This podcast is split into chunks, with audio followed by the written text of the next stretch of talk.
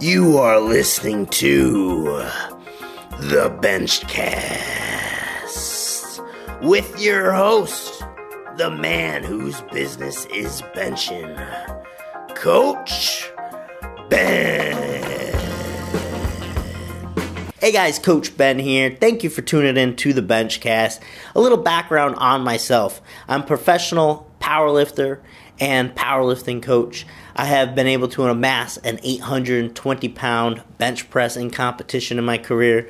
Uh, I have been fortunate enough to work with lifters worldwide, get their lifts up, their bench press stronger, and not only excel on the platform, but excel in strength in life. So, Thank you for listening to the Benchcast. And if it is your first time listening to us, please shoot me an email, coachben at bigbenches.com. I have a special gift I'd love to send you, even if you've been listening to us for some time. Shoot me an email. Let me know how you like the podcast that you've been listening, and I will send you a free copy of our top 20 bench keys, fully illustrated. Just shoot me an email again, coachben at bigbenches.com. Today we are talking about the subject of can you be great at both shirted benching and raw benching? Can you be great at both at the same time? Now, there may be some of you that are listening that don't really have any clue what shirted benching is, what equipped lifting is. Well, this was powerlifting back in the day. All there was was equipped lifting, the use of a bench shirt. You know things have evolved immensely. Nowadays you have all these different divisions raw lifting shirted lifting single ply multiply. Uh, you see all these new products coming out the new titan magnum rams supercharged rams bench daddies. Uh, you see these banded shirts. So lifting's really exploded onto the scene as of late. There's just so many more disciplines in, in how you can compete you're not stuck to just one thing so shirted lifting again is just another version of powerlifting. It's just another way to compete. You have raw, you have shirted. Um, so can you be great at both at the same time? I would say no. All right, and here's why. It really depends on what word we're using here.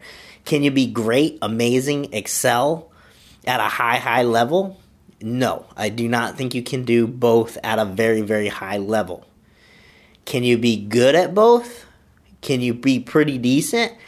Yeah, I'd say you could have a very decent career for yourself doing both. Look at uh, an athlete such as Vinny DiZenzo. He comes to mind. He did uh, 600 pound plus bench raw in many different weight classes. And he also did, and I was there to witness it, I was actually competing in this meet as well. Um, he did a 900 pound multiply bench press. Could he have been better at either or if he just focused all his effort into one or the other? Yes. And he would tell you that too, that he could have been better at one or the other if he focused on it full time. But he chose the route he chose, and he had a very good career for himself. All right, so uh, if you want to excel, if you want to be great, if you want to top the charts, you want to be the number one guy. All right, you aren't going to be able to flip flop back and forth, nor do you see the, the people at the top level flip flopping back and forth. You know, right now our Raw World Record holder is Julius Maddox. Uh, and I hear recently he's going for an 800 pound bench press, which is absolutely insane. And then on the equipped side of things, we have a lifter such as Tiny Meeker. All right, and he did not really push any huge raw raw records. You know, he uh, probably was very good raw lifter, but he wasn't Julius Maddox level. He was Tiny Meeker level in the equipped world, which was an 1102 uh, bench press. You know, the biggest bench of all time. So, no, you cannot be amazing at both, but I, wouldn't say there aren't those outliers. All right, we think of uh, look at the athletes over the years that have excelled in two sports, such as Bo Jackson, such as Deion Sanders. And these guys were great at both. Um, you know, they are definitely dark horses. They're outliers. You know, see how many players uh, actually did two sports. There's not many, and not many that you at least hear of. Because you, you know you pretty much have those two because they were great at both. Uh, you know, Bo Jackson could have had a Hall of Fame career at both, either or, which is amazing. You know, you have athletes like that are just freaks and are going to excel at either or just because they're amazing athletes. They're just born to succeed in that world of athletics. But just like baseball and football, shirted benching, raw benching, they're two different dif- disciplines. They're two different strength curves. You know, that's really what we're looking at here. They're two different strength curves. What you need to excel in one, you need a completely opposite set of traits to excel in the other. All right, they don't really play hand in hand well. All right, they this is still benching at the end of the day, so we have that going. Right, it's still a bench press, so it's specific in that right, but in terms of the strength curves, the technique, it's totally different worlds. And to excel in them, you need to master one or the other. All right. So what gets you at good at one is not going to get you good at the other. And let's look at some of those things. Shirted benching. You really have to build your lat strength. You're handling so much weight, your back has to be very developed because that's your stabilization. That's what's helping you control weight as you're uh, fighting through that shirt's tension. All right, we always hear we gotta get that the bar loaded into our back. Well, it couldn't be more true when you're in a bench shirt. All right, you, you just can't not have the bar loaded into your back. That's where your control comes from, especially as you're pulling through that shirt's tension. Tricep strength tricep strength is going to be immense for lifters that are wearing a bench shirt because that shirt is helping you off the chest. What's going to carry you through the lockout? Well, you're going to have to do some of the pressing there. And where that shirt starts to give you less and less as you travel up with the bar, right? You have to finish that weight out. And that's why, in terms of that strength curve, the lockout is really where you need to be strongest when we're talking about shirted benching. There's ways to manipulate the shirt, wear a tighter shirt, gain some body weight, jack the shirt up, you know, modify the shirt, make alterations. You know, there's a bunch of things we can do to tighten up the shirt on that bottom level. But at the end of the day, you still have to lock out the, the weight. That's where your strength needs to come in. Let's look at the, the raw side of things. You need to probably be a big person. You need to be big to lift big, especially when we're talking raw. You know, shirted lifting, you know, just like I said, if you are able to control the weight, if you have tight enough equipment, and obviously being big helps across the board, but you're going to see more lifters at a lighter weight class be more competitive with lifters at a, a bigger weight class. You know, you look at Jason Coker, a 900 pound bench press at 198. Uh, this is arguably one of the best benches. It is the best bench in terms of coefficient, body weight. Um, he did an unbelievable bench press, 900 pounds at that body weight. So, uh, arguably one of the best benches. You can see how he's just a 198er. He almost benching a thousand pounds, you know, 100 pounds off a thousand, you know, which is nuts. And you're not going to see that in these raw divisions. You know, you're not going to see these lighter weight classes push the amount of weight that these heavier guys are pushing. Okay, you know, look at Julius Maddox himself. He's a 450 pound person.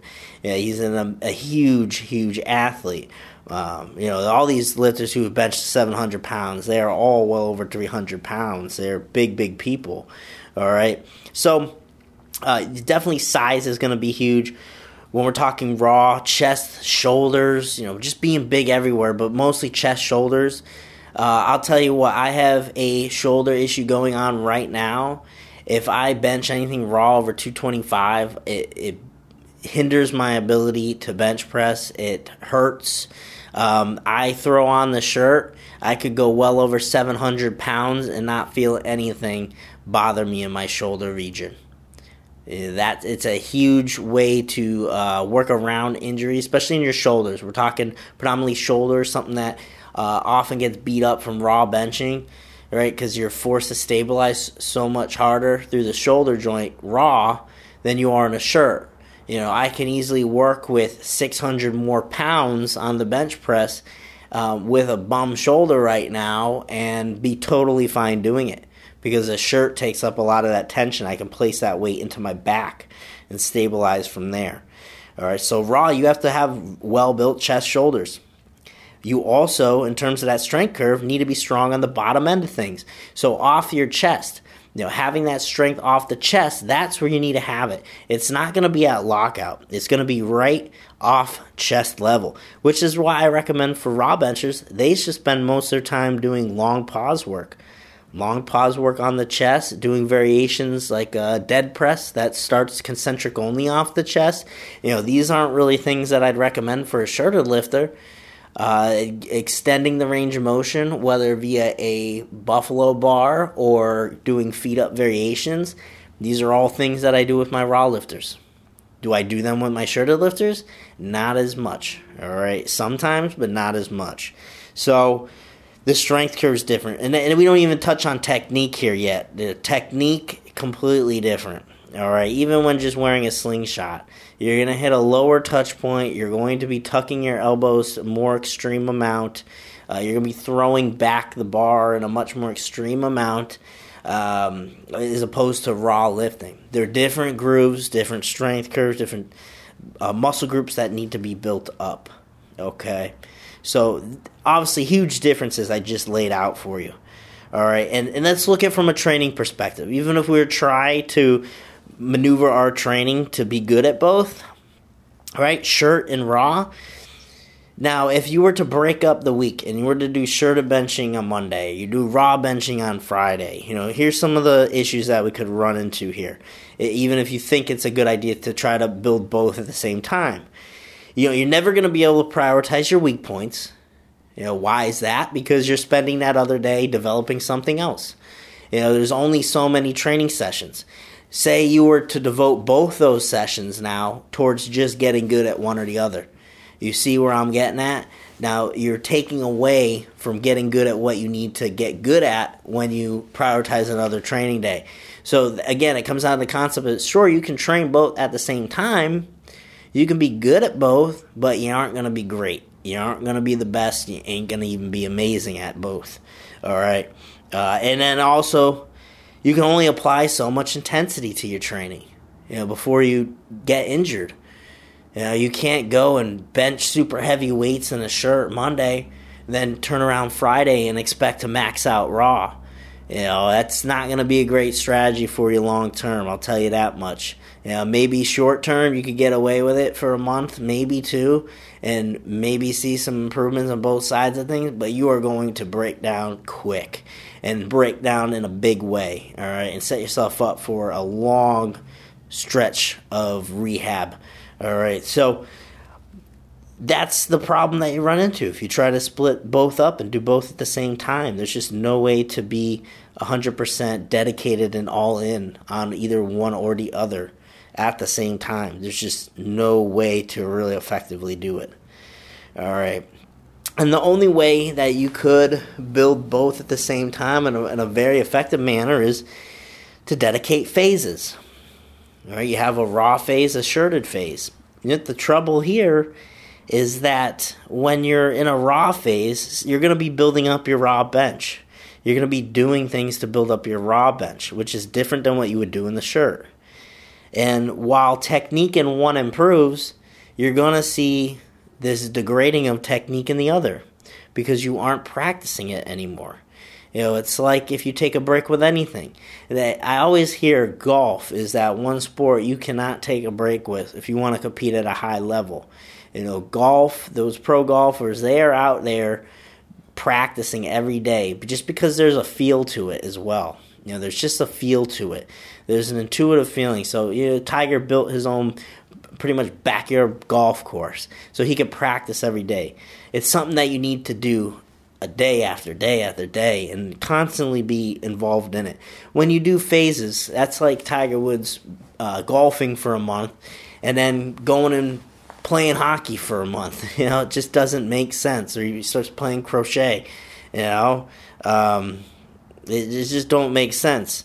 So that's the problem that you run into when you do phases are both splitting up the training in a week and doing the phases are they ways to improve in both at the same time uh, yeah, you're going to see general improvements because you know, are you going to make more gains than you're going to make degradations in, in one lift?